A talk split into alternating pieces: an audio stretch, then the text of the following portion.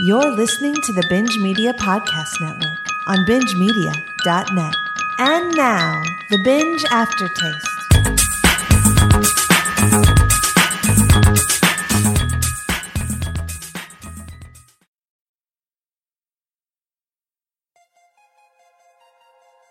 I live my life a quarter mile at a time. Nothing else matters, not the mortgage, not the store, not my team and all that bullshit. For those 10 seconds or less, I'm free.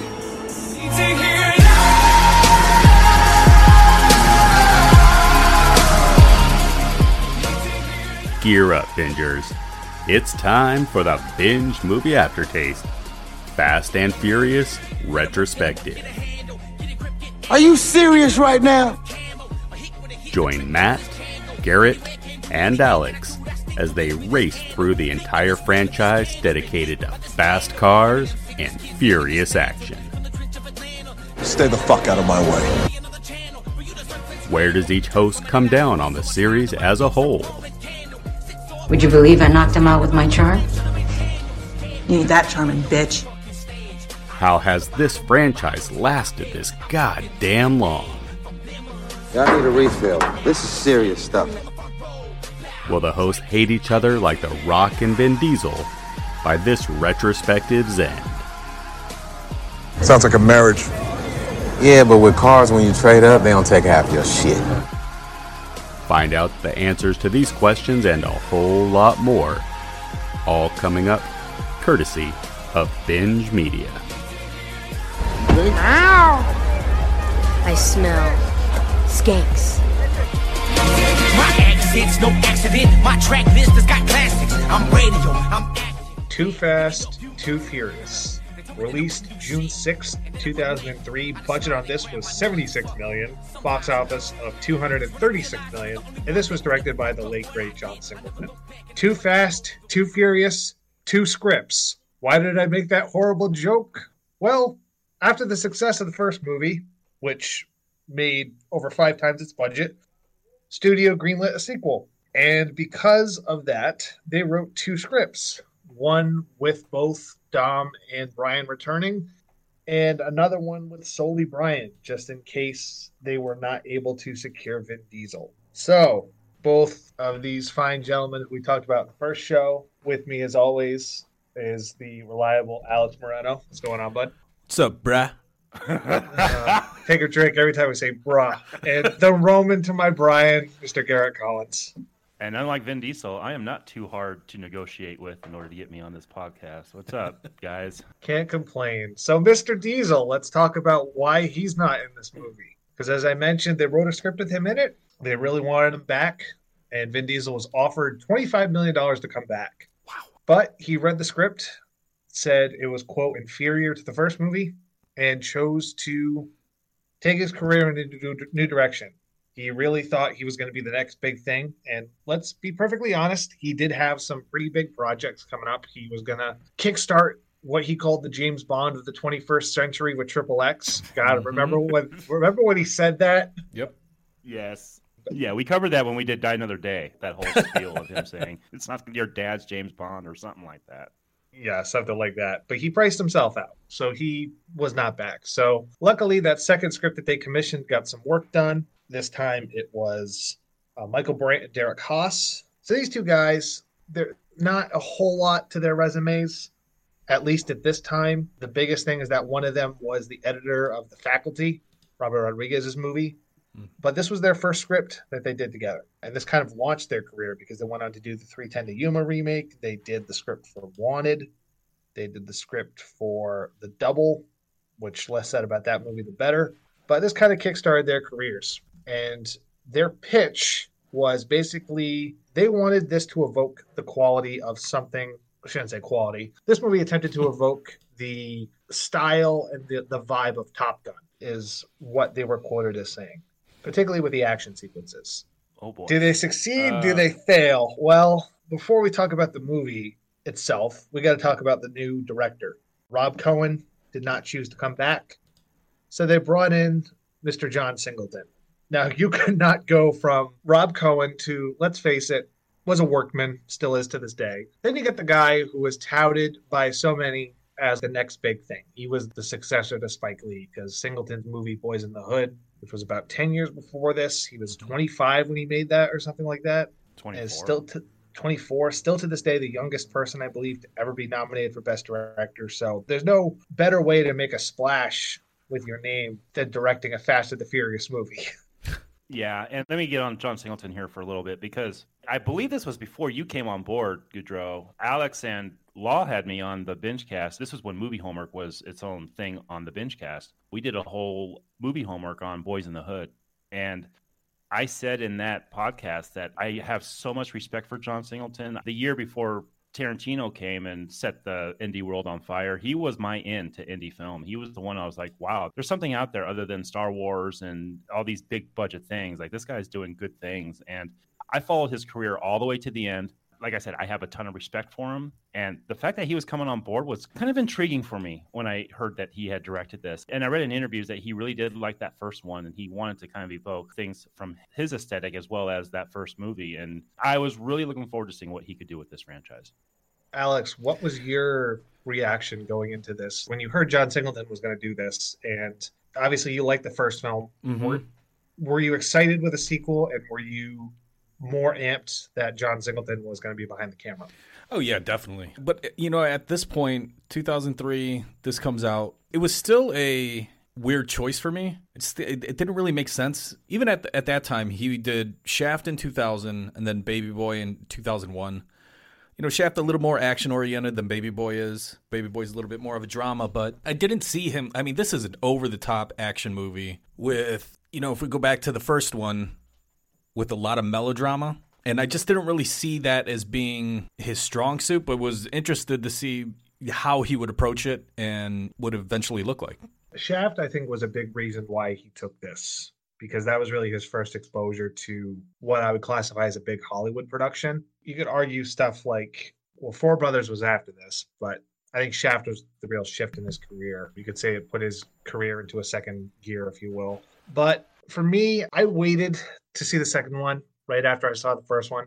I, I didn't marathon these or anything like that. But one of the big influences that Singleton said, he grew up in Los Angeles and he said that, you know, there were street races all the time when I was growing up. In fact, he said, when I saw the first movie, I was like, why the hell didn't I think of that? I could have made this movie. So he did have a passion for it. Like, this was not something that I think he took just for the paycheck.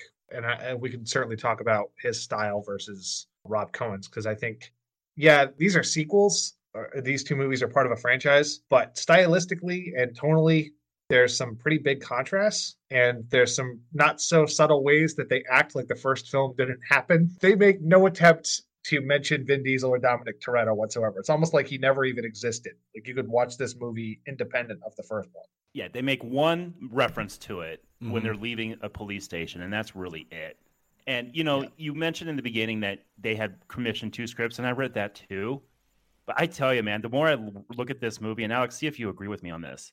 Doesn't it seem like Dom was in the Tyrese role, and then they just kind of rewrote it a bit? I call bullshit on the two scripts thing. Uh, The, the reason why they call it two scripts is because Dom was in the Tyrese role, and they had to rewrite it. That's what I see this as. Yeah, I mean, I, I can totally see how Dom is in that role, but they backtracked it and had to do a lot of work on the introduction of Roman, the Roman character. Because, I mean, obviously that wouldn't make sense if that was Dom, but the later stuff, you know, the actual thing that propels the team to get together and accomplish this mission, that kind of screams Dom for sure. The biggest thing they would have to change is Dom being in Miami instead of Mexico, like the end of the first movie shows. Mhm. And when I Yeah. say the end, I mean the post credit scene that Garrett probably didn't see because I'm sure as soon as the movie was done, he turned off the TV and threw his Blu-ray out the fucking window. Said, "Never I didn't- again." I didn't know they were doing Marvel cutscenes before Marvel was around, so Oh, I, yeah. I had no idea about that. Rob I will keep an eye on that now. I, I tried watching one for one in this one, but of course there isn't one.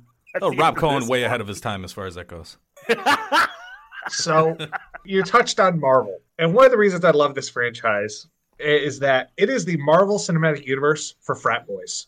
Because later on, they're going to play with chronology. You know, they're going to play with the timeline, and you're going to have characters showing up that, like, wait, I thought they were dead, or What's this person doing here? Oh, they've already met said person. They were ahead of the curve. They were doing big crossovers before Marvel even entered the game. But their tight continuity matches Saw in that everything's woven together. And I, you know what I call this mentality? I call this a Saturday Night Live mentality because Alyx, you know, when we grew up in the '90s, I used to watch Saturday Night Live. I don't know if you did. Yeah.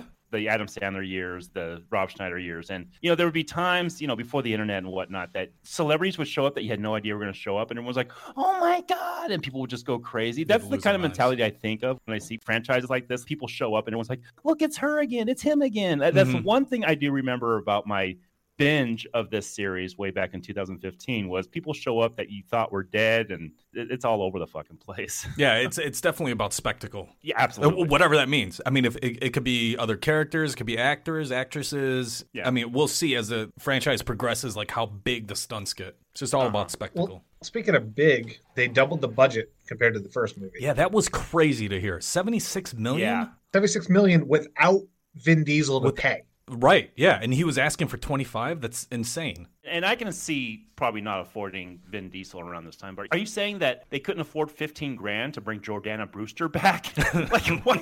Where's she at? It's all about the time because let's not forget that Eva Mendes was coming off not just training day because she has a pretty big role in that, but she also had All About the Benjamins. So she was on the up and up. Oh, that's right. Oh yeah, I forgot about that. Yeah. She was a name at this point, much more so than Jordana Brewster was. I guess their mentality was, well, if we're not going to have Dom, we're not going to have his sister or his girlfriend. It's like they were stuck with Paul Walker. He's like that chick you see at the bar after you're, you know, you've had one too many and all the hot ones have left. And, you know, one, one side, she looked pretty good. I wouldn't know about this because it's not my preference. I'm just drafting a metaphor.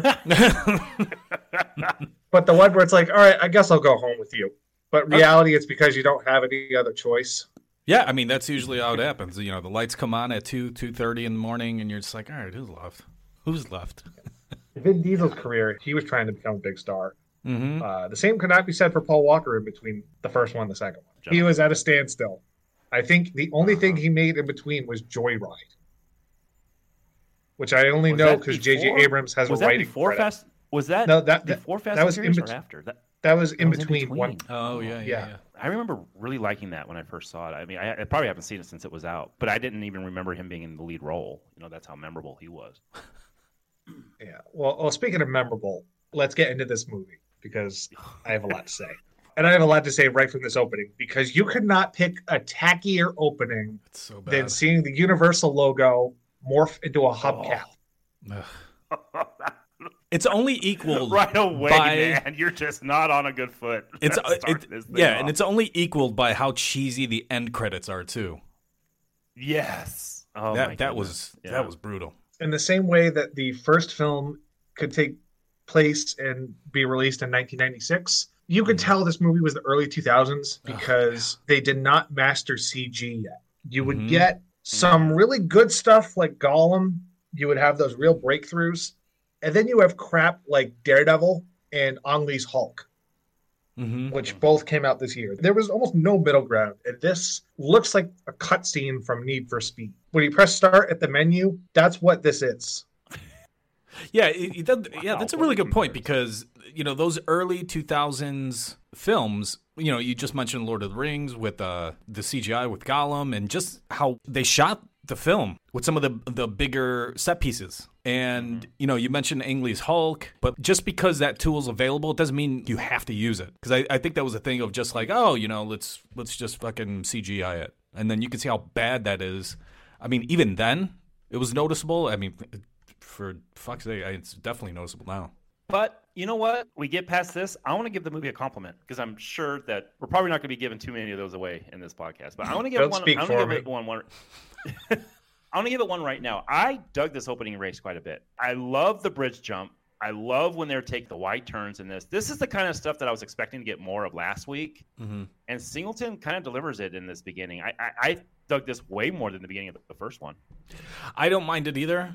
I hate the bridge jump. Just Really, logistically, it's stupid. It's a dumb idea. They're racing for what? Like, what do they say? Like uh, 35 large or whatever yeah. for each person? Piece, yeah. Yeah, that's a pretty big fucking pot that you use to fix your car. It doesn't make any fucking sense. That's like true. they just treat the cars like shit. But then they go, they show you how much care and attention to detail that they take on souping up the car and everything. It's it's a Mm-hmm. weird choice. I don't like it. You know what really grinds my gears? The fact that you guys jumped so far ahead. So now all my prelude is going to be fucking pointless because we know how it ends. So fuck both of you. Uh, go ahead, give your prelude. I'm sorry, I, I had to get into that because we were off on such a negative foot. I wanted to bring a little positivity here. But A go ahead. negative What- what- footnote for something that lasted 20 seconds. Hey, that's this that's the series. That's this franchise. Yeah. yeah, that's. I understand. You Uh, put go you, ahead, Matt. you I'm put some sorry. wo- yeah, you put some work into it, but go go for it. Uh, it's I didn't- I absolutely didn't mean to very. step on your toes. No, I know you did it to me for six years, so it's only worth it. so we see a bunch of people getting ready for a street race. There's these people in back of a truck bed that are putting up the road close signs, and we're introduced to Tej Parker because Ja Rule wanted to be in this movie. Let's not forget that he Mhm. wanted to come back. Singleton said Ja got too big for himself and turned it down. He turned down half a million dollars, which he only got paid wrong with these fifteen. He only got paid fifteen grand for the first movie. So he's like, "Well, shit. What am I gonna do?" So he hires Chris Bridges, better known as Ludacris, who Luda. is not the star he is now. He was Right. just starting his career, pretty much. Not, I'm not even talking movies. I'm talking just his rap career. Mhm. And I'm gonna say it right now, a sentence I never thought I would say. Ludacris is the best actor in this movie. I was just gonna say that. I like him in this. I like him Like- too. I, he's Yeah. actually like one of the He's- only people I like. He's got Mhm. screen presence. you know, he delivers yeah. his lines well. He's he's one of the only people that I find funny. Mhm. Uh, Mhm. I think his his car jokes about his sex overdrive are a bit redundant after a certain point, but he delivers them well. He's not over the top. Every single person in this movie is over the top. Yes. And he's not really that high strung. He brings some. God, I say this because it's fucking ludicrous, but it, he brings levity to this cast. I dug him quite a bit too. Yeah, he grounds it, right? Yeah, absolutely. Yeah, that's a, you're right. It's a weird thing. I never thought I'd say that either. Yeah, I never thought I'd say levity You know what? and ludicrous in the same Yeah, Chris but I just Ludacris did. Bridges grounds this film. What? He does ground it once he gets rid of that ridiculous afro. He has it just for this opening scene, and this movie's chronology, you think it takes place within a couple of days. Yeah. So why did he shave the afro less than a day later? Would he just wake up and go? I I guess the Miami humidity just puffs it up, and he's like, "Fuck it, I'm just gonna get rid of it." Probably, yeah. Where's that cutscene? I can't- That was the post-credit scene. Ah, him shaving his afro. Because let's not forget, these movies play with chronology. yeah, yeah. Yep. Speaking of chronology, we see Tej. He operates a garage, and there's three racers there that are all set, ready to go. Tej says, "Where's your fourth? They say we don't have one, so rather than just starting the race with three, he says, "Can I call in a fourth as long as it's my guy?" "Quote unquote." They say, "Yep." And we're reintroduced to Brian O'Connor off screen, once again played by Paul Walker. You don't see his face. They kind of build up a little bit his introduction where he gets in the car. Speaking of the cars, this blue tint he has in his fucking car, I guess Mhm. John Singleton must have been influenced by the Power Rangers because that's all I could think about when I see all these races. Because you got Suki, who's got a pink car. She's the Pink Ranger. Mhm. You got Orange Julius. These are the character names, by the way. I, I want to point this out. He's got the orange car, and then you got Slapjack, who drives the gold one, and Brian is the Blue Ranger. I know the first one's dumb, but this movie even cranks that up. It's like too fast also applies to everything the first one did with stupidity. We have to double it. So all these racers have a color associated with them. They're like the Power Rangers crossed with the fucking Lantern Corps. You know what? I didn't even think about that, but you're right now that I think about it. Because Suki's even wearing all the pink for her car. Like she's all mm-hmm. decked out, and I, I tell you, man, this movie. If I thought the first one was dumb, this one just takes it to a whole new level. Yeah. Where it's like almost insulting uh, in certain parts. Mhm. it is. Yeah, and we're getting to a few, but Yeah. I, I, I'll just say right off the bat, though, I dig Suki. Yeah, I- she's I- hot. Yeah. Mm-hmm. Oh God, she's smoking hot. When she gets out in those thigh highs later, Oh, yeah. I thought they, they could have done more with that. I, I I can't believe I'm saying character, but they could have done more with her, and they, and, they, and she's kind of just in and out of this film with not really doing much to do. And I looked up this actress. Like apparently, she's her parents are head of Benihana's. She's the Harris of Benihana's. Oh, really? Yes. Oh, shit. You know, she was a pretty big model at this time. Mm-hmm. Yeah. but she she's a heiress of, to Benihana, so she's got a hell of a lot of money in her pocket already, and she's a pretty big model around this time. So it was kind of cool to see what they do with her in this, but what they end up doing with her is hardly anything. Mm-hmm. Well, this movie continues the trend of the first film, where if you're a woman, you're just eye candy. Yeah. And that applies to both her and Eva Mendes. But I also love how Suki, because she's Asian, they think she loves anime and Oh, has yeah, like yep. a manga on her laptop inside the car. How racist can this movie get? Because they push all the buttons in this. Well, it is a race movie. Oh, true. Yeah. Well, let's not forget the last movie had literal race wars. they should have called this Color Wars. Just hearing that again just fucking makes me laugh so much. like they had no idea that the, the double connotation, but we talked about that last time. So Brian officially enters into the race, offers to raise the stakes. One guy gives him shit, and none of the other ones have any argument. They just said, "All right, fine, thirty-five hundred it is." Which that's a lot of money to keep on your person. You just have that handy, just so someone's ready to offer more money to race. And all that money, like Alyx said, is going to go to fixing their cars once they eat shit on the pavement. But to Garrett's point, we get the race underway, and I think the actual races in this movie, because we get this and we get a couple of other high-speed chases later on. The editing's a lot crisper. I actually like the influx of color that they use. I think it makes the scenes where they're actually in the driver's seat. It makes them a little bit more compelling because, for the most part, they're just static shots of the actors behind a green screen. I could have done without the hyperspace bullshit when they turn on their nitrous Mm-hmm. because it looks like they're going into light speed. But other than that, I think uh, Singleton shoots this opening pretty darn well. Yeah. Mm-hmm. Says they're racing. Tej has enough influence to cause four people to break into a state operated bridge toll center and literally raises the bridge. So this movie literally jumps the shark in the opening 10 minutes. Again, I, I, how did this make it? Yeah, they want the spectacle, car jumping a bridge, pretty spectacular, I guess, but it's just uh, such a dumb choice. I kind of dug it was Mhm. as it was happening, but now that I'm thinking about it, it is rather stupid. Yeah, I mean, like, yeah, uh, Brian hits both of his NOS buttons and Uh-huh. overtakes. I, f- I forget is is it Orange Julius or Slapjack or I forget who it is, but he It's overtakes him like in the air, which is a pretty cool shot. Just Yeah. like, again, just logically, it's just so fucking stupid. Yeah, th- this is so hokey and outdated. I half expected Paul Walker to go, now this is pod racing. Oh yeah, yeah.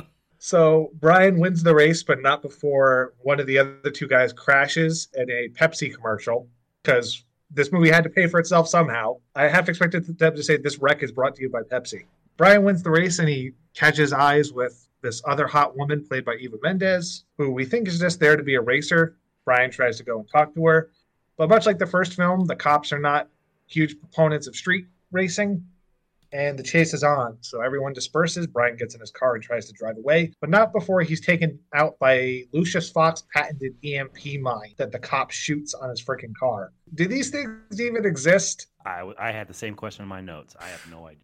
No clue. Because you would think they, they would just lay out um, the spikes on the road on the pavement and just blow his tires out. But I guess given the technological questions I have about this series in general and the shit we get later, this is kind of setting the trap. So, uh, of all the shit I'm going to talk about in this movie, I don't want to get too bogged down in, in an EMP blast that shuts down a car because, hey, let's not forget, in a James Bond movie, we had a GoldenEye satellite that wiped out everyone's technology. so, with that, Brian is arrested because let's not forget, at the end of the first movie, he let Dom go. So, he's pretty much a wanted fugitive. He does everything outside of just literally throwing his badge into the car as he walks away. But we also see the return of his old superior, Uh, is it Bilkins? I love how he walks in. He's like, "Hey, O'Connor, what's up?" Right after the other two guys are saying, "Hey, aren't you Brian O'Connor?" And he's like, "Nope." Yeah. Paul Walker. Let me get into that real quick. I can't believe what I'm about to say, and this pains me to say. I have no idea how the youngest director to have ever been nominated for an Oscar gets a worse performance out of Paul Walker than the director of Dragonheart. Paul Walker's awful in this movie. He was better last week. There are things in this movie that he does that acting choices you have to make that he just. I have never been so annoyed by a character than in this movie. I, I mean, am I wrong in that? Is he No, worse you're not than he wrong. was No, last you totally nailed it. Yeah. You know, I think we underestimated the charisma of Vin Diesel. I'm telling so. you, I cannot believe I, I missed Vin in this, but there are points when I do. Wait till we get to Tyrese. well, before we get to Tyrese, we get our big info dump about the quote unquote story of this movie, which is insert 80s action movie here. We got a drug dealer, we got a cop going undercover once again, and we got a hot woman as his contact. Yeah. I'm not going to get into the details too much because this movie, quite frankly, doesn't deserve a plot. This is the one retrospective where plot analysis is kind of redundant. The fact that I'm saying all this shit is kind of a waste of time. Well, it's supposed to be such a simple mission too, and they just make it so fucking convoluted for no reason. It's very convoluted. I understand calling Brian to race when he's been Yeah. hiding out as long as he has. Mhm. But why are they sending this idiot to nab this drug lord after the quote unquote great job he did of apprehending Dom last film? Like, it just question. makes no sense. Yeah, he won't burn us again. Yeah, exactly. He's Like- giving you And as no, soon, as, soon as he no says, reason "Hey, I want that. my own partner," they should be like, "No, fuck you. you either do this or you go to prison." Exactly. But of course, Uh-huh. the one way to get around it is to get the other FBI guy who's dumb as a sack of potatoes and doesn't know the car engine. It's like, are all the FBI people just fucking morons? Yep. I, I don't know, and, and I see James Remar here, and Alyx. You and I kind of we kind of bonded when we first met over the fact that Ganz is like one of our favorite movie villains of all time. Oh yeah, 48 absolutely. Hours. Yep. Badass. Mhm. I've always felt bad for this guy because he was supposed to be the Michael Biehn role in Aliens, and kind of missed out on that. He got fired off that job the 1st Mhm. month into it. And Oh shit! I like didn't know that. I, I always want him to break out, and then he's in this fucking role where all he's doing is yelling like that sergeant in Loaded Weapon. That's all he does every time he's on screen. and he's better than that. Like we've Absolutely. seen James Remar in some really great roles, and I'm I'm a big fan of the guy. So I was, I, for one, I, I was surprised because I, I completely forgot that he was in this movie. So I was excited, and then it's like, oh, he's in 2 Fast 2 Furious. That's right. Can't Let's not good. forget, James Remar was also in Mortal Kombat Annihilation. Okay, Uh, so I did forget that. Uh, Yeah, he was also in. Let's see, he was also in the Gus Van Sant remake of Psycho. He was in Judge Dredd. Talented as he may be, I think he picks his scripts by dartboard sometimes. yeah, I mean, this is a big action movie too. This is a blockbuster. Seventy six million. I mean, yeah, fucking take the job.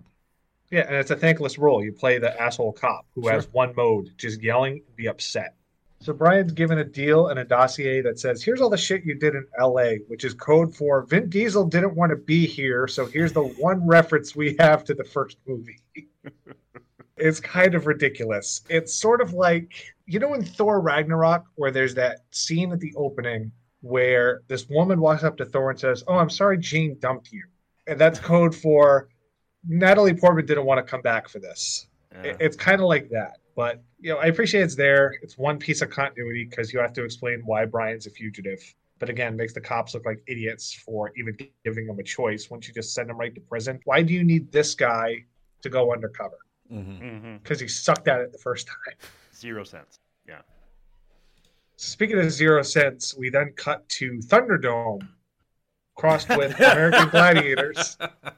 yeah. I When mean, you said zero, when you said zero movie- cents, I thought, is there another rapper in this movie that I didn't know about? Well, let's see. Ludacris and Ja Rule. I don't think Tina Turner or 50 Cent would have been that far off. And let's be honest, if this franchise keeps growing the way it has, we're going to be in it at some point. The Yeah. Binge Oh, that'd family be will be cast amazing. members. Oh, that'd be amazing. What's not Ah. amazing is our introduction to Roman Pierce, played by the aforementioned Tyrese Gibson, who John Singleton had worked with previously on uh, Baby Boy. Baby boy. Yeah. which I've never seen, so I, I can't really speak to it because I think that was the movie that was supposed to star Tupac before he died. right. Mm-hmm. I hear it's pretty good. I'll, I'll check it out. But this was my introduction to Tyrese. It wasn't the Transformers movies. Actually, it might have been. Shit. So Garrett, you and I have talked about Tyrese previously. I never thought Tyrese would get two mentions on the binge media aftertaste, but here we are. Uh, hell, if we we are. could cover two Brett Ratner movies, why not two Tyrese franchises? So, boys, Franchise- he comes back. uh, I shouldn't have opened my mouth. Oh, I thought this was just one. I, I thought this was a one-shot deal. I did not remember. I do not remember anything about what I saw this originally. Oh, Alyx, this is going to be so fun when we Oh, get to the is rest fucking of these movies. So Tyrese, you know, I think I was the most complimentary of him of me, you, and Nate when we did those Transformers movies. I thought he was a likable presence the majority of the time, and I know for a fact that John Singleton encouraged improv and Tyrese took a full advantage of that. We'll see that a number of times in this movie. I wonder, and again, I know I'm pulling logic into a movie about fast cars, but what frat party then these two meet at to become buddies? You know what I'm saying? Like, Mhm. it, it I, I don't understand their relationship. I don't understand how he blames him for being caught, but then Brian says that he's not, he wasn't the guy who did it, but yet he's a cop, so that makes him part of it. The whole relationship makes zero sense to me. Yeah, we were we were talking about a movie uh, for movie homework called She Dies Tomorrow, and one of the things that I liked about that script is that it felt like the characters had they they were like three dimensional characters in that they had brought their own baggage to Uh-huh. to the present time. They had relationships before. It it seems like an easy thing to do, but it's not. And I, I really liked it about that movie. This one is yeah, because because there's a way to do it. There's a way to talk about events that have happened previously that affected the erase the present day relationship. Here though, it just it's confusing. Mhm. It's like they talk in kind of like generalized terms and like, oh, you know, I was caught because of you. It's like it wasn't my fault, and it's like, guys, what are we fucking talking? Can we just? I know, yeah. Can you guys talk about the actual issue? Because the way you're writing it now, it doesn't make any fucking sense. We're we're not keying into the details of what the conflict is. And again, I understand. I, I feel like this is going to be an ongoing thing where we're questioning these things and going, "I get it. It's a Fast and Furious movie. I get it." But you know, you got to judge everything based on a curve. Although for the early portion of this franchise, probably going to be more like a straight line because I don't think there's a lot of highs or remarkable stuff. So it's not helped by the fact that there's also no flashback where we explicitly see what happened. Because let's be honest, these guys are young, are young enough to where you could pass them off as college kids, just make them look a little bit younger. But you said frat party, Garrett. I get the sense they're like childhood friends because they talk about playing football in the backyard and shit. Oh, yeah. I think they're like childhood friends because they both grew up in LA.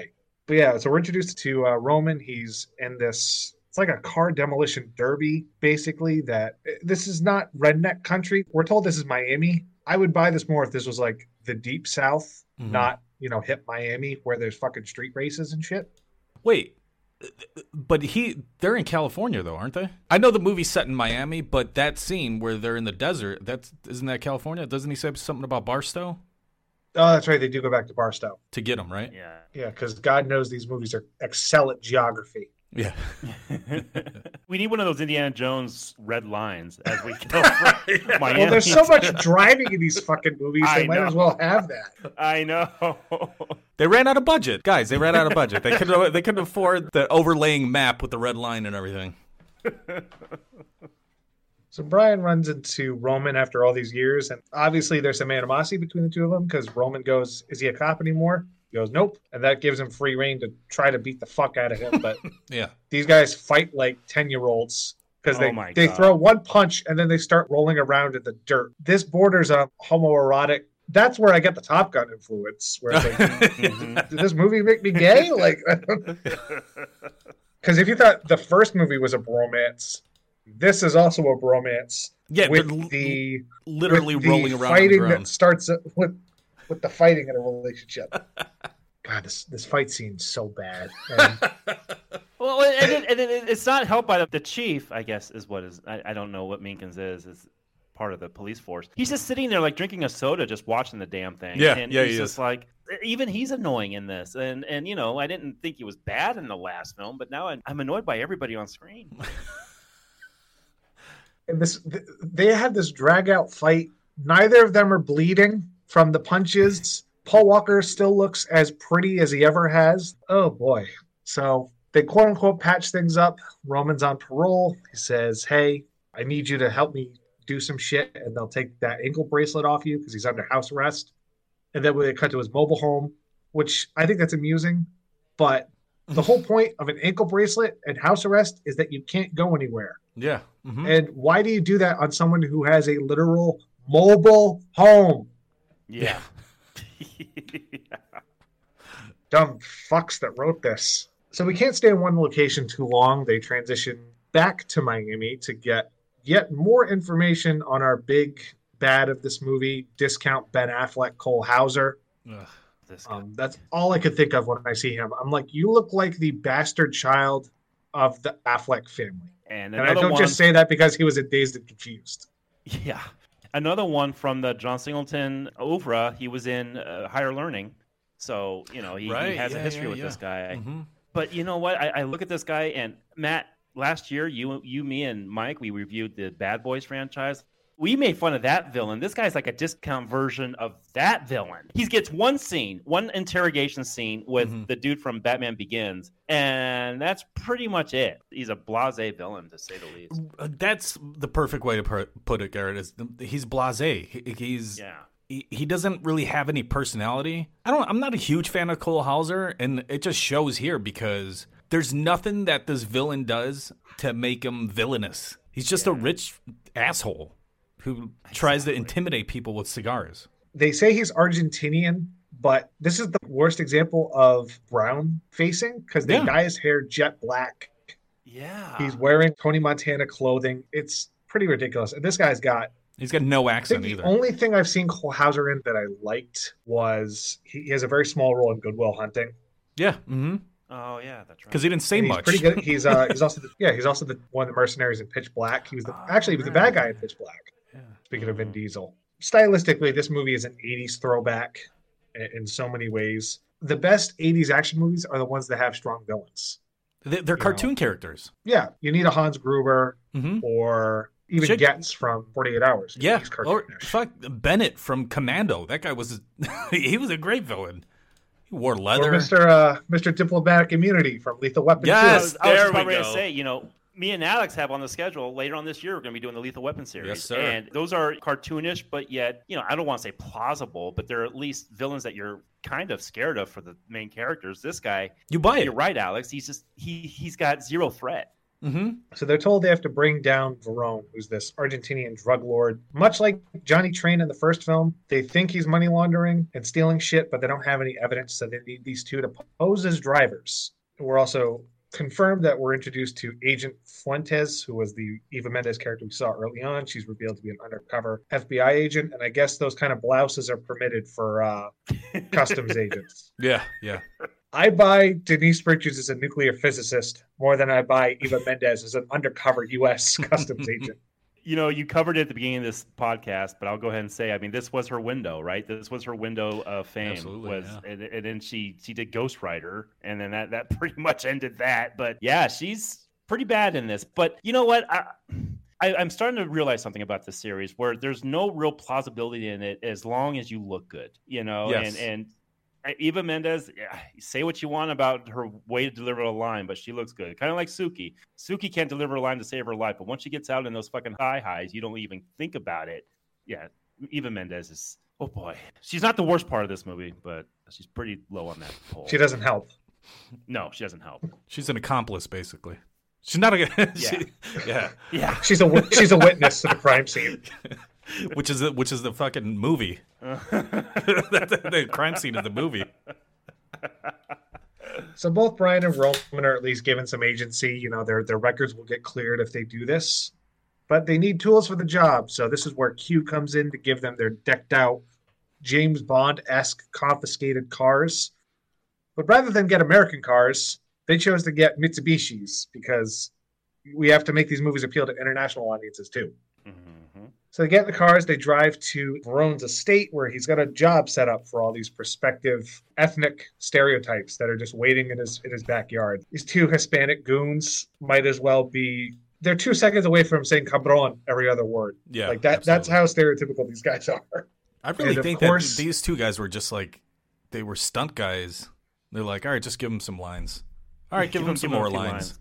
All right, Call give oh, him them more lines. You know, let's just put them in the whole fucking movie. Fuck, fuck it.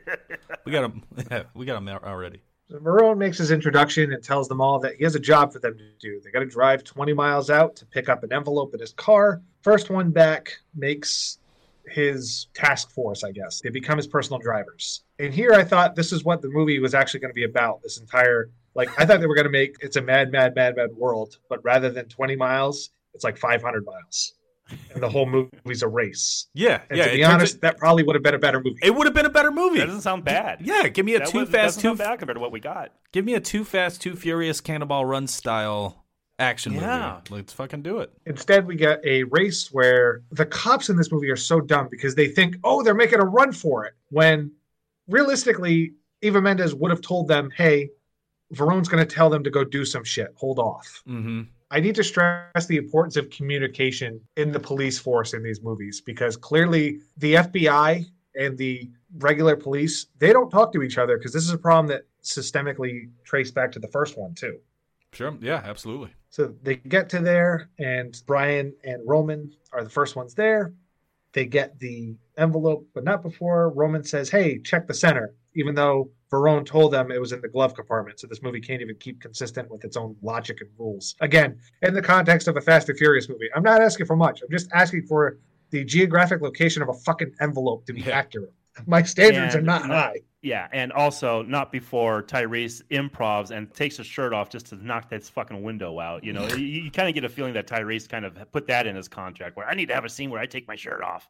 And here we go. Mm-hmm. Because the cops are morons, they show up to this, and Roman pulls out a gun and starts shooting at them. Just oh to keep my up. god, You didn't like that, Garrett? that's jail time, right? It it is jail time Yeah. if you shoot at a cop. I'm just Yeah, that's asking. attempted murder. That's attempted Yeah, murder. I- Yeah. yeah, of a, of a police officer. Not the first time we'll see attempted. sh- we'll see attempted murder against police in this film. Well, speaking of dumb shit, I forgot to mention during the chase, a guy gets fucking crushed by an 18 wheeler and nobody stops on the highway. no, The truck driver doesn't stop. There's no traffic. They just keep going about their business. You know, we we always use the, uh, or we're starting to use the the whole eh, excuse isn't the right word, but saying giving it the leeway of just being like it's a Fast and the Furious movie. Um, we can say about that instance, Florida. We can just say ah, fucking Florida. You can hit a guy and you, like you don't even have to stop. Their cars must be super durable. Or he jumped out at the last minute, but Yeah. they use that old tr- that old 80s trope. Yeah, uh huh. There just happens to be a mattress on the side of the road that he hit at 80 miles an hour. So they get back to Verone's estate. He's pretty impressed. Although Roman, just to be an asshole, not only does he talk shit back to him, he takes his cigar lighter or his cigar cutter, excuse me, because much like another movie that uh, we're going to be talking about very soon, Garrett, this is a movie where people don't do what they're explicitly told to do. And Roman's just going against stuff just because he's an asshole. Doesn't endear you to him, and it just makes Brian look even dumber for choosing this guy as his partner. yeah. Oh my god, this fucking movie. So after all that, they have another confrontation with the cops, and they kind of get into a scuffle, saying, "As you would be, why did you shoot at me? Because I'm an undercover, I'm a cop." Um, and of course, they're like, "Oh, it's my bad." That's the excuse that they try to pass off, but Brian gives them a bit of a pass by saying, "Hey, Verone is going to launder his money sometime in Miami before getting away on his jet." So a little bit later on, we're seeing that they cut back to Tej once again. Ludacris actually has quite a few scenes in this movie. I thought he was just in the opening scene from memory. Mhm. Um, but he's actually in this quite a bit because we see that he also organizes jet ski races or jet ski demolition derbies. This movie's got a real obsession of vehicular property. Yeah. So we find out here that Brian has actually been sleeping in Tej's garage. So that's how they, they know each other. And he gives Roman a place to stay for the night while they get work done on their cars. And it's revealed that the cars have GPS tracers inside of them, which is the most obvious thing you can expect, even though it's already been revealed because we see the FBI tracking.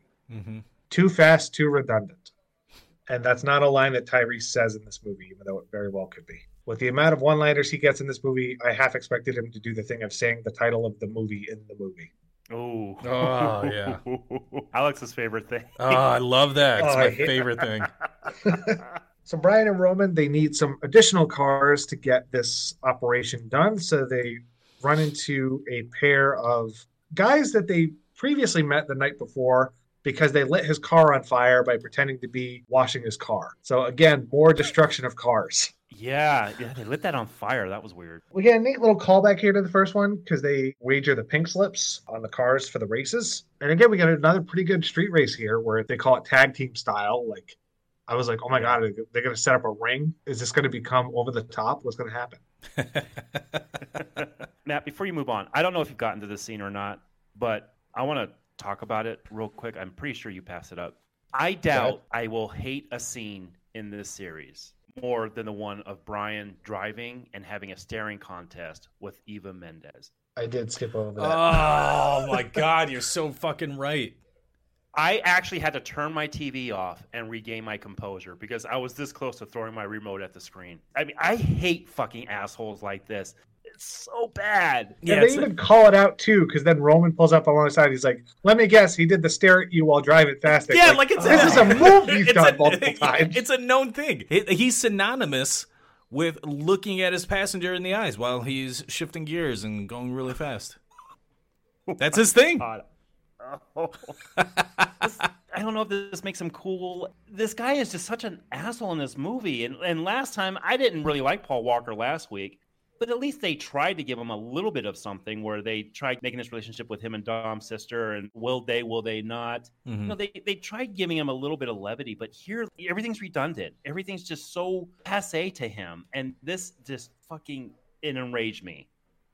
Yeah, that's a good call. Yeah, it, it's really cringeworthy because we know she's probably not never going to come back. Yeah. So like, why are we trying to set the two of them up? Mm-hmm. So yeah, they get the cars. So now they got some classic American muscle, and they tell Tej, hey, put some work into it for something that we'll see later on. More on that later. So they focus now on getting closer to Verone because this is another 80s cliche when you're undercover. You got to get to know, you got to literally sleep with the enemy, yep. which Eva Mendes has done for 11 months. And they have no hard evidence. After a year of her being there, they don't have a single piece of evidence. What makes you think these two dipshits are going to get anything? Are they going to fuck him? Matt, it puts me in mind. You and me and Pete covered Mission Impossible a few years ago, and during Mission Impossible Two, we were upset that that chick couldn't get any information after two days. this chick's here for almost a year, and there's zero information flooding out of this fucking operation. I'm glad that you mentioned Mission Impossible Two because that's the movie this reminds me of the most. Ooh. Where it's cranked up to 11. There's no subtlety. God, there's a stereotypical villain in that. Yeah. Um, and he's played almost exactly the same. Like Dougray Scott is just as charismatic as Cole Hauser for whatever that's worth. But they go to his nightclub and he's kind of giving them pass around. He says, Don't touch my girl or I'll kill you. Another retread from the first one. And then, as you mentioned, Garrett, we see the cop from Batman Begins, who was also in Memento. Yep. So a Christopher Nolan regular shows up in Too Fast, Too Furious. That's the tie-in. Oh, okay, got it. yeah, th- this is the. I mean, Paul Walker does have the same bleach as Guy Pearce does in Memento. Maybe this was an entire deleted after he killed Joey Pants. This is what he did afterwards, and he doesn't remember it. Hey, makes more sense than what we got. Oh my god, a Christopher Nolan Fast and Furious movie. Could you imagine? But uh, getting back to the scene, you know what? I kind of like this. They take this rat and they put it in this bucket and he heats this bucket to the point where the rat's to dig in. I think that's kind of cringy. Like it's kind of like, ooh, in a good way. I wanted more of this kind of stuff. I wanted more stuff of this villain actually doing stuff. And and this was this was kind of like, wow, this is pretty evil thing to do if you're going to go through with it. But I mean, of course they tease it. It's PG-13. You're not going to see this rat go into the stomach, but just the idea of it kind of it kind of made me uh, squirm a little bit. Yeah, it's like, oh shit, this guy's dangerous. He actually is. Yeah. Mm-hmm. Yeah, we're actually seeing him do something. Although I will say, Garrett, if you want to see the full version of this scene, they do this in Sinister 2, where ah. like one of the the home footage tapes is literally this scene where they put rats on people's stomachs, put a bucket, and eventually they eat their way through. So yeah. if you want to see the R-rated this scene to its cringiest potential, watch that piece of shit. Yeah, it was in a Game of Thrones episode too. That oh, torture technique, it? yeah.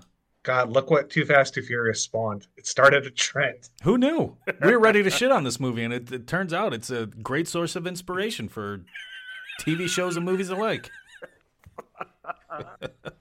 so, after some contemplation, he agrees to give Verone 15 minutes. So they have a window that he keeps telling them that they're going to have. Um, so the next morning, Monica shows up at Brian's boat, I guess, because I thought he lived in the garage.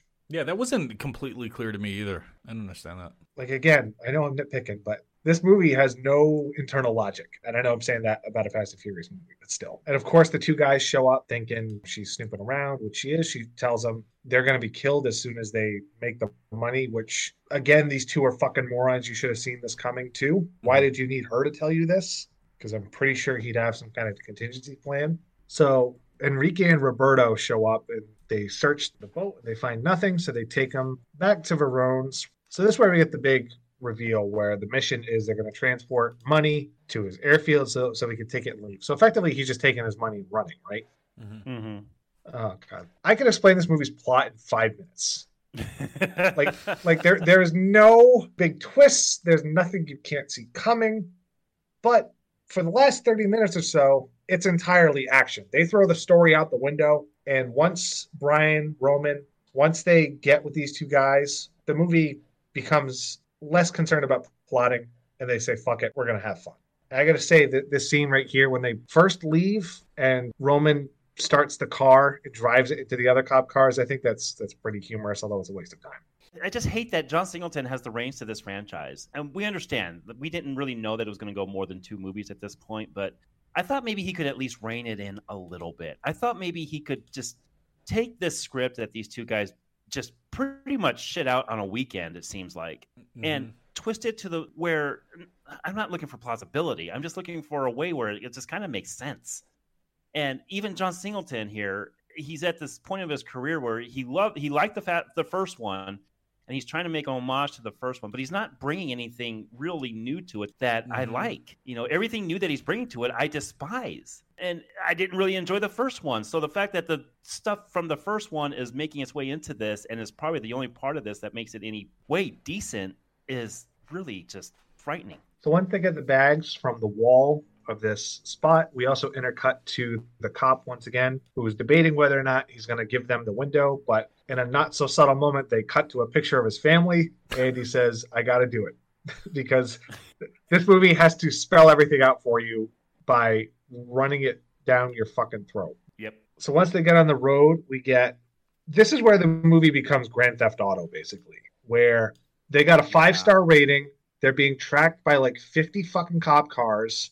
These two guys can outdrive all of them, which, you know, I think they do pretty decently. Like, Yeah, yeah, yeah. th- these cars are pretty well equipped. They can, you know, they know how to weave in and out of traffic. But it's hard to root for these guys when they stack up such a body count the way they do. It's sort of the John McClane problem with the later Die Hard movies where he gives no fucks about collateral damage, Mm-hmm. like especially that fourth one. So yeah, like these guys are anti-heroes, but they're technically the protagonists. And I never feel like Brian's made out to be a criminal. He always feels like he's still the good guy. I, I never buy this turn. He's really gonna go on the run for good. James Remar has that mentality of, yeah, this guy, he's just out to get us. You know, he's he's he's no good. We need to rein him in, there, Minkins, rein him in. And he's just he, again, like I said earlier, he's off screen yelling the entire fucking time. And I, I agree with you, Matt. There's no real dimensions to this character whatsoever. I never think he's gonna quote unquote go bad. Yeah, I was I was gonna say I think it's a combination of bad writing for the character and just bad acting. Yeah, it, it makes you wonder: would this movie have been better suited if Brian was not in it at all? You made this like an anthology series almost, where they're all Mhm. about cars, but it's all different characters. Yeah. Well, speaking of which, we'll explore that next week. Yeah, So exactly. I guess we could talk about whether or not that Yeah, works or not. But yeah, I mean it's definitely doable because they then go ahead and do that, introduce Mm-hmm. new characters. So they lead them on a high speed chase. Once again, they tease you with the EMP blast on the car, but Paul Walker, I have to call him Paul Walker because I stopped calling him Brian in this movie because he doesn't feel like a character. At least in the first film, I call him Brian all the time because there's actual Yeah, characterization in that movie. Yeah. He tells him, take the wheel. And he literally gets on the side of the car to pull the mine out with his bare hands. I guess he's got super strength Uh huh. because that thing's got to be in there pretty damn deep. So after this high speed chase, they take an exit and they wind up at a warehouse and they're seemingly cornered with 50 something cop cars ready to arrest them all. And in a scene that makes me laugh uncontrollably every single time I watch it, the floodgates open and street racers galore. It is hundreds of cars of illegal street racers showing up to fight the power Yeah. it, it is it is so ridiculous that you cannot help but just burst out laughing when it happens because we've only seen five maybe ten street racers where the fuck did tej get all these people from I could not believe. Oh, he's locked into the scene down there, man. He's uh, I, I think that Brian says that it's or Paul Walker says that at some point. I'm gonna go with your Paul Walker thing. he says that at some point. He's like, yeah, Taj is uh, or Tej is, you know, he's he's the guy to know because he knows everybody. He, he's got he's got his hands in a bunch of different pots, and that includes this network of drivers who then go on to uh, attempt to murder a whole police force with their fucking Yeah. vehi- with their Yeah. vehicles. And why are why are they doing this exactly? Like I'm not sure. If you get caught, you're going to jail. It's a hell of a visual. I'll go ahead and say when they when he has Yeah. that, that overhead shot and all the cars come out, it's quite a visual feast. Now, are all these hundreds of drivers going to come back in the series too, or am I, am I reaching a little too much with that? I guess to keep my mouth shut because, like I said, I don't I don't want to reveal everything. Yeah. Yeah. And what's that? A, what's that APB like when they send that out? When Yeah. Dispatcher sends out that APB. Be on the lookout for a hundred sports cars and trucks that just try to kill our entire police force. All right. I'll look, I'll, I guess I'll take a peek. So once the uh, once the swarm is unleashed, we see that Brian and Roman are eventually caught by the police, but they get out of the cars and it's revealed to be Tej and Suki. So we we've had a big switch. And one of the hardest jokes, ironically, that I laugh at is when they cut to Tej being written up and you see the cop filling this entire notepad Yeah. of violations. He's like, "Yeah, you you owe me big time," Yeah. and then Suki's like, "No, you owe us big time." Yeah, yeah, yeah. I think that's one of the actually really better gags in the movie. So once the escape is revealed, we see that Brian is approaching the destination, but Enrique tells him to take the exit instead of the airfield. So here's where the I don't know if you want to call it the bait and switch happens because Roman drives away to the end point and he realizes that Brian's not there. So we assume Brian is going to be killed off unless you look at the title of this movie and realize they're not going to kill off the main star. So Right. this entire section has no suspense because we know he's not going to die. hmm And it's all like cliched preamble where it's take him over there and waste him. Don't just shoot him directly in front of you. Now that's good writing. I like that. That's a good dialogue that- right there. That's like I love that kind of 80s throwback. So do shit. I. Like, that's Yeah, the yeah. kind of stuff I like. yeah, yeah, yeah. Mm.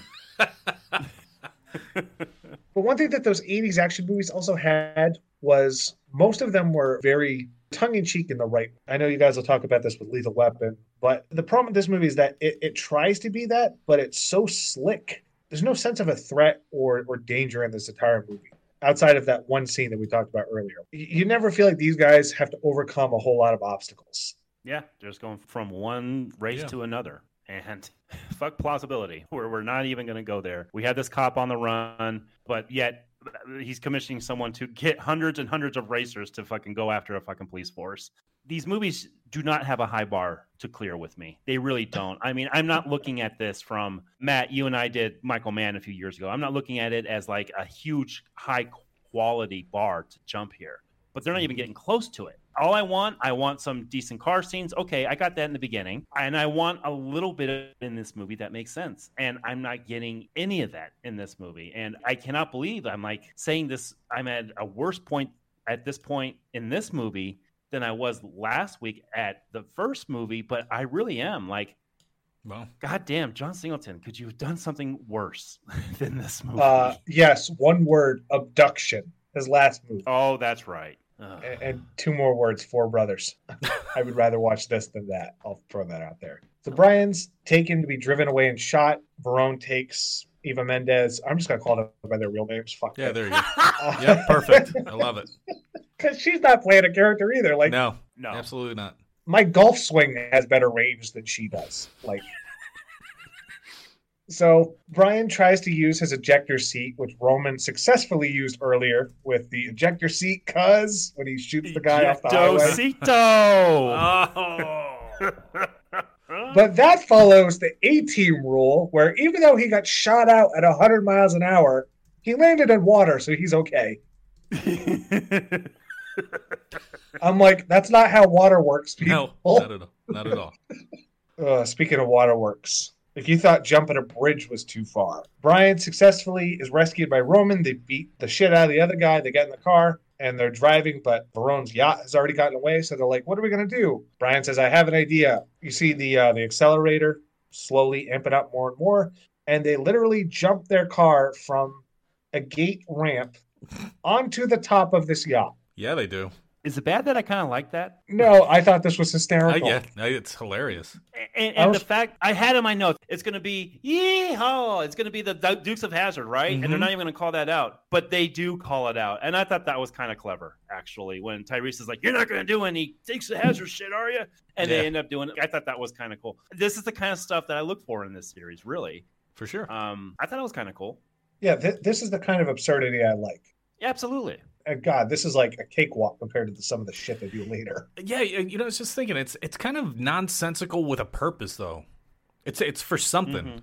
Whereas it's literally their last option. That's- Yeah, that's yeah, the only where- thing they have left to do. whereas a lot of the other problems that we have with the script, I guess, or as a whole, is just logistically and logically kind of making uh, some kind of narrative, which obviously they don't really do. But you know, the, this this jump is it's one, it's hilarious. Two, th- this is the kind of shit we expect. Mm-hmm. And and like yeah, you you do kind of expect a subpar script, cheesy dialogue, and all that, but there's I don't want to say that there's an art to that because there's definitely not, but there's a way to do it where you're selling it to the audience, and I, I think it's just failing in the sales pitch, as it were. Well, Michael Bay has made a whole career out of doing. So Sure. there is a way to do it successfully. Yeah. Two Um, words, James Bond. Mhm. Like especially if this was a Bond movie, this would be like the lesser of the Roger Moore era. Mm. Um, I'm not going to put this on the level of something like View to a Kill, but this kind of reminds me of Moonraker, where it's like I, I get what you're doing, but you're just not funny with the jokes you're trying to make, and there's not quite enough menace or substance to keep me engaged. Unlike the first film, though, where they just kill the villain and are done with it, he gets arrested. They just hold him at gunpoint, and he gets arrested with the "Don't drop the soap" line. I thought that was actually pretty funny because mm-hmm. Roman's been in prison, so he would know if that's actually a thing or not. Yeah. Yeah. Now I have a fun fan theory because God knows this movie is just chock full of fun and brain stimulants. So the first film they kill off the villain. This one they don't. I hope once we get to Fast 10, all the surviving villains we do like the Sinister 6 and they all just team up.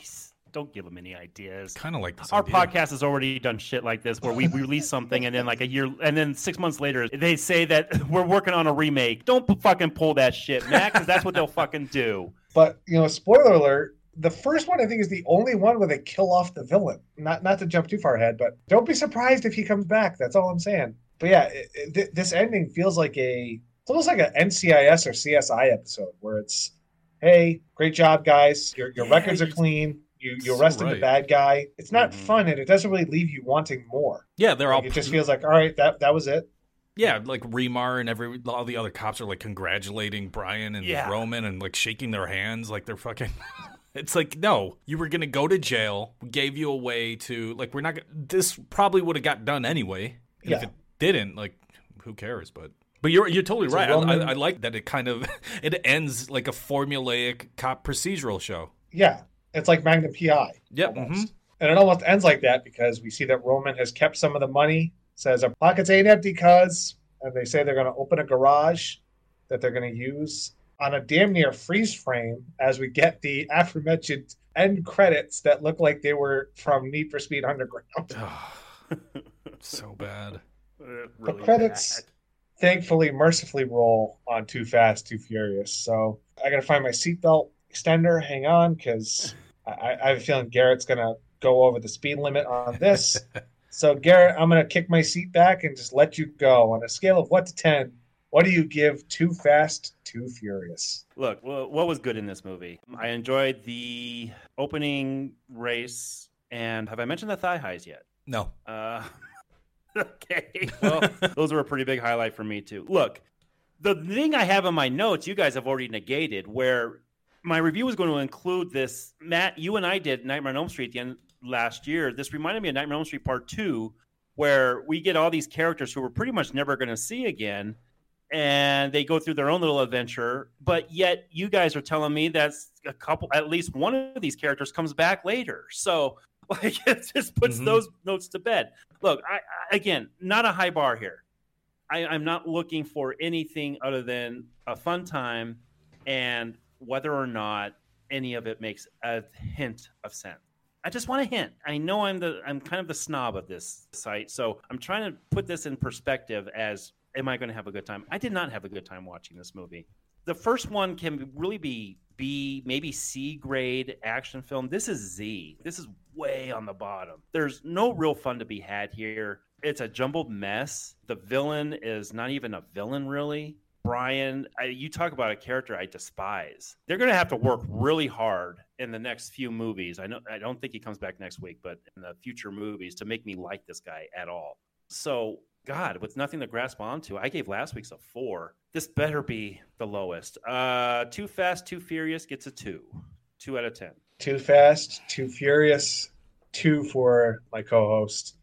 Alyx, Yep. I have a feeling you're not going to be that low, but I can't imagine you're especially positive in this movie. But hey, I've been proven wrong before. Hell, they've made ten of these fucking movies, so Right. that's Yeah. point right there. So, floor is yours, sir. Yeah, you're not wrong. Uh, this is not an enjoyable movie. You know, coming off the first film, which was pretty fun, you know, it has its issues, but, you know, it, it, it kind of sets the standard for what the franchise should be. And this just, it, it doesn't hit the mark. I think there's bad movies. There are bad movies that might not be your flavor of bad. And then there's like bad movies that you absolutely enjoy. That is your flavor. That's your brand of bad. This is just a bad movie. This, I mean, this it, it doesn't. I can't even say that it's not even my brand of bad. It's just bad. The entire franchise is my idea of fun, but I know what it is. You know, these are kind of dumb movies, but I like them. I like the spectacle of it all.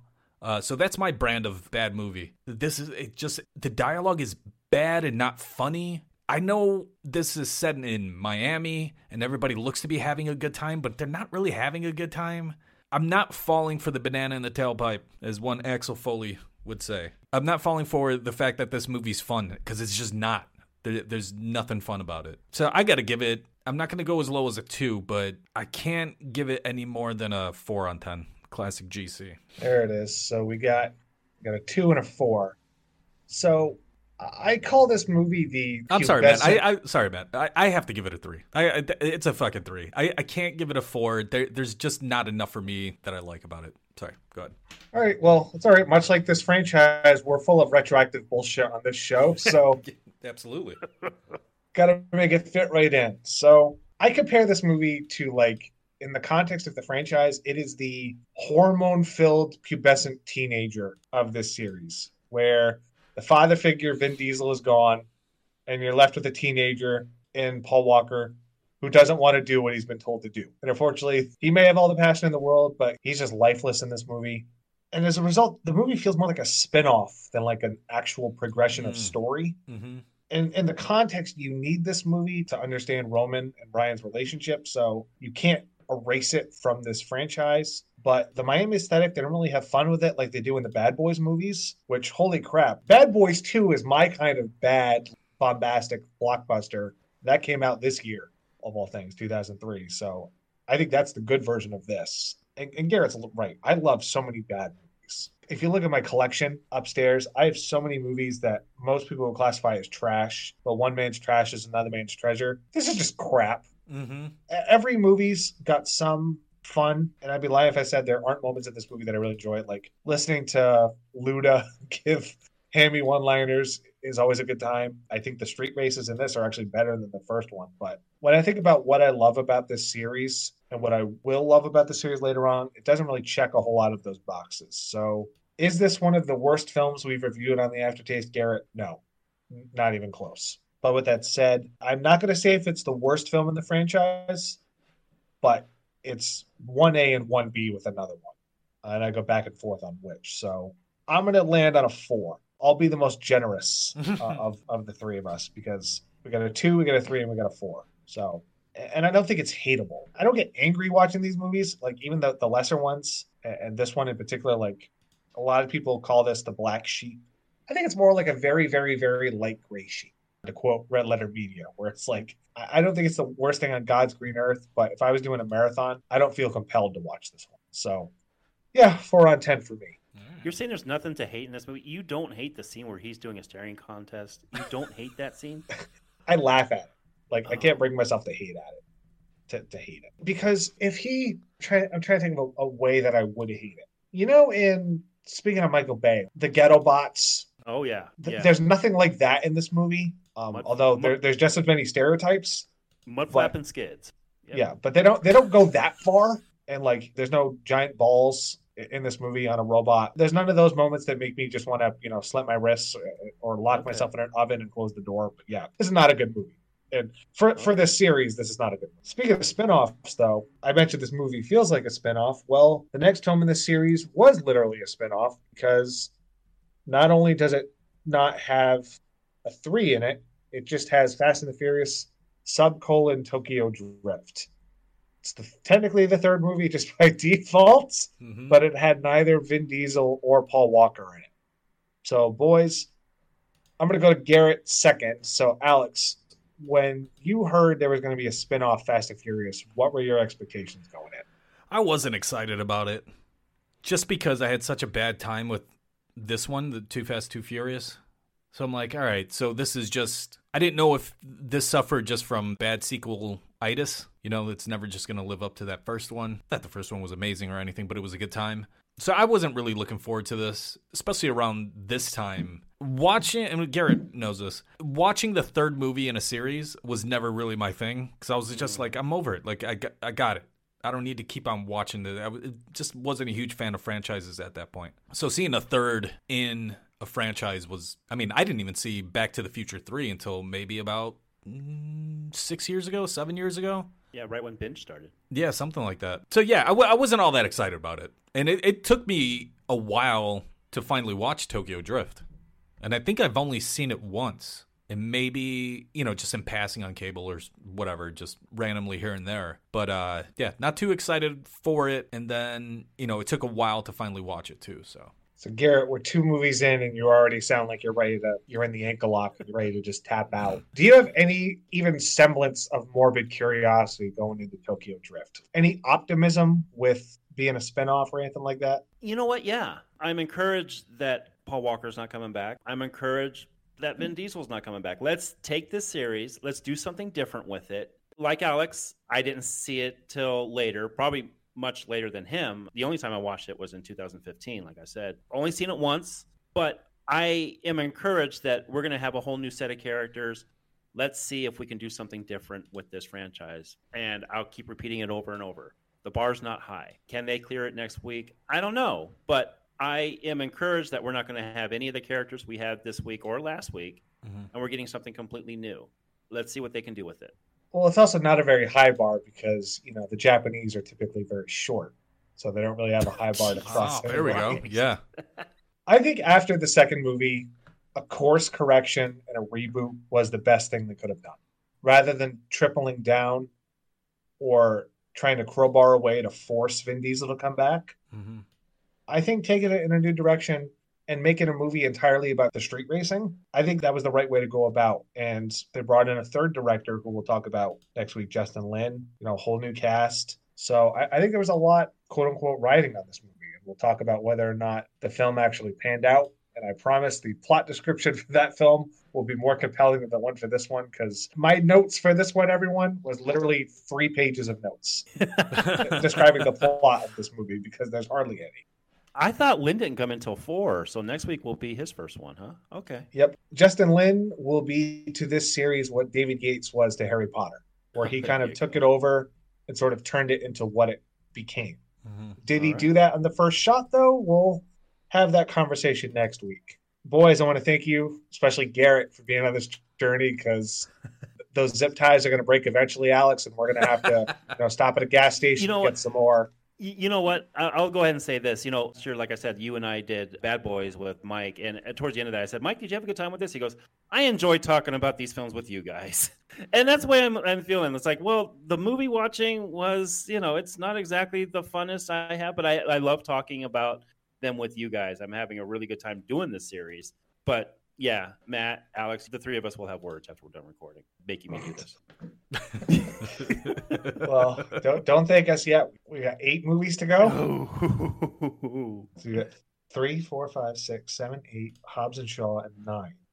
So that, that's yeah, that's eight right there. So we're getting there, oh, but We we're going to take a pit stop till next week, everyone. So thank you, listeners. Once again, you guys really like the content you're listening to, be sure to check us out on Patreon for just $5 a month to get all kinds of exclusive content that only you humble listeners will have the chance to listen, including everything from the full binge cast to some movie homeworks to uh, our new show, The Docket, which started a couple weeks ago, which is basically two hosts talking about a movie that one of them hasn't seen amongst the three. So if you like the site, if you really like the site, be sure to give us a five bucks over there because it does help us out. So thank you all for that you do. And boys, until next time when we talk about Tokyo Drift, I live my life a quarter of a podcast at a time. Thank guys. All right, bro.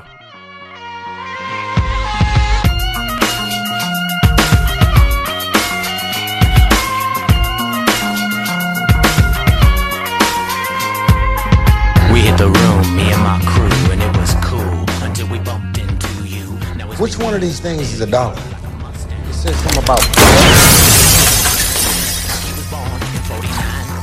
from a house. Back in ancient times, I wanna know what those replacement hips. Is that a swatch watch? Do you know what time it is? Does he run it deep enough? The Binge Aftertaste is produced by Garrett and Matt. Oh, tell me, baby, does he run it deep enough? Tell me, tell me, does he run it deep enough? Does he run it deep enough for you? It don't matter if you win by an inch or a mile. Winning's winning. Get a paw for. You ain't sitting at my table, hope you starve. Hold on, be pushing my buttons as you starting on my car. What? Pressure make a diamond, that pressure make me a star. Got a method to my madness to bring me down by the bar. People always asking me how I got this far. My I'll have the tuna. No crust. No crust. So now we got cars flying in the air on some 007 type shit? This is not what we do.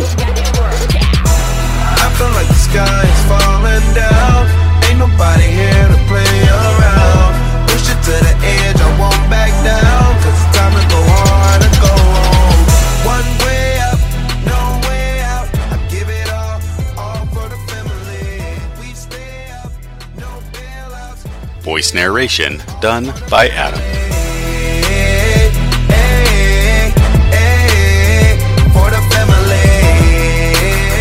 Hey, hey, all for the family. You don't turn your back on family. Even when they do. Edited by Garrett. You know what DK stands for? Donkey Kong. Drift King. That could have been my forehead, man.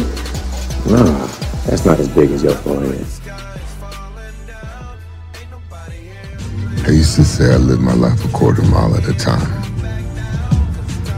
And I think that's why we were brothers. Because you did too.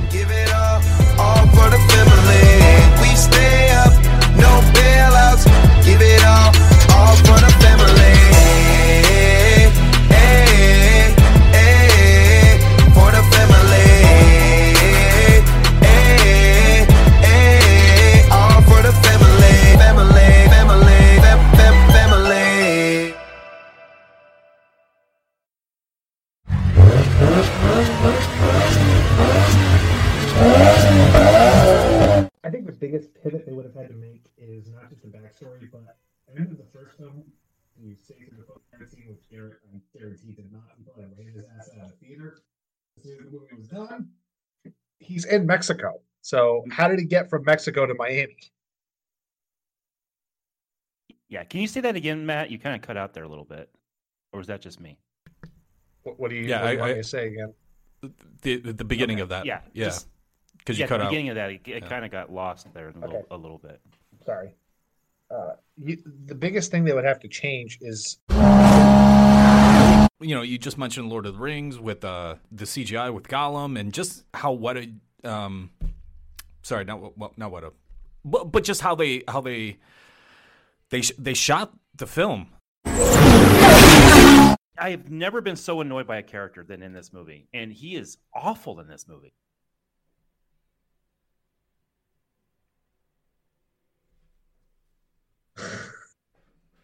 the mic drop because Alyx and I are just silent. I, I mean, I did- thought maybe my internet cut No, out. no, wasn't I sure just- what I- was I can't- No, I, I wanted, I wanted, I can't 'cause add know you anything, love you nailed ranting it. against these movies. I thought you were going to keep going. I just, No, no, I that- literally, I, I, for this retrospective, everyone. By the way, I installed a seatbelt on my office chair so I can just sit back and relax when Garrett unleashes.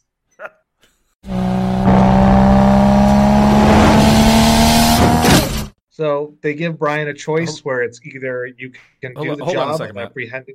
Hold on a second. Yeah. Yeah, did you see the message from Garrett? He said that his PC died. No, I, I didn't. Yeah, it says, uh, "Give me a few minutes to reboot." Are you? You're recording, right? Yeah. Okay, good. Uh, let me just pause it right here. Maybe this was an entire deleted after he killed Joey Pants. This is what he did afterwards, and he doesn't remember it. Hey, makes more sense than what we got. Oh my god, a Christopher Nolan Fast and Furious movie. Could you imagine? I'd There was an die. interview a few years ago where he did say he kind of liked those movies. I, I seem to remember that article. Uh, Nolan, you earned my respect. I imagine him like because we always see Nolan sidebar as this movie. Mm-hmm. I always picture Christopher Nolan. You know, he's always in pristine suits and he's Uh-huh. pretty well coiffed. I imagine when he gets home, he's got like Larry the Cable Guy, like shirtless. he he rips the sleeve off the suits, puts on a pair of jeans, and and just sits on his his couch and binges NASCAR all day. like I think it's all like Batman. It's all a facade. But uh, getting back to the scene, I Why did you need her to tell you this? Because I'm pretty sure he'd have some kind of contingency plan. Excuse me. And Roman starts the car, it drives it into the other cop cars. I think that's that's pretty humorous, although it's a waste of time. This this movie's so bad it's causing awkward silence on the airwaves. it's like we don't even know what You to know, say about it. I know it, it, it's just it. Like, um, And boys, until next time when we talk about Tokyo Drift, I live my life a quarter of a podcast at a time. Thank guys. All right, bro. thank you, sir. Jesus Christ. All right, enough pause till next week. All right, um,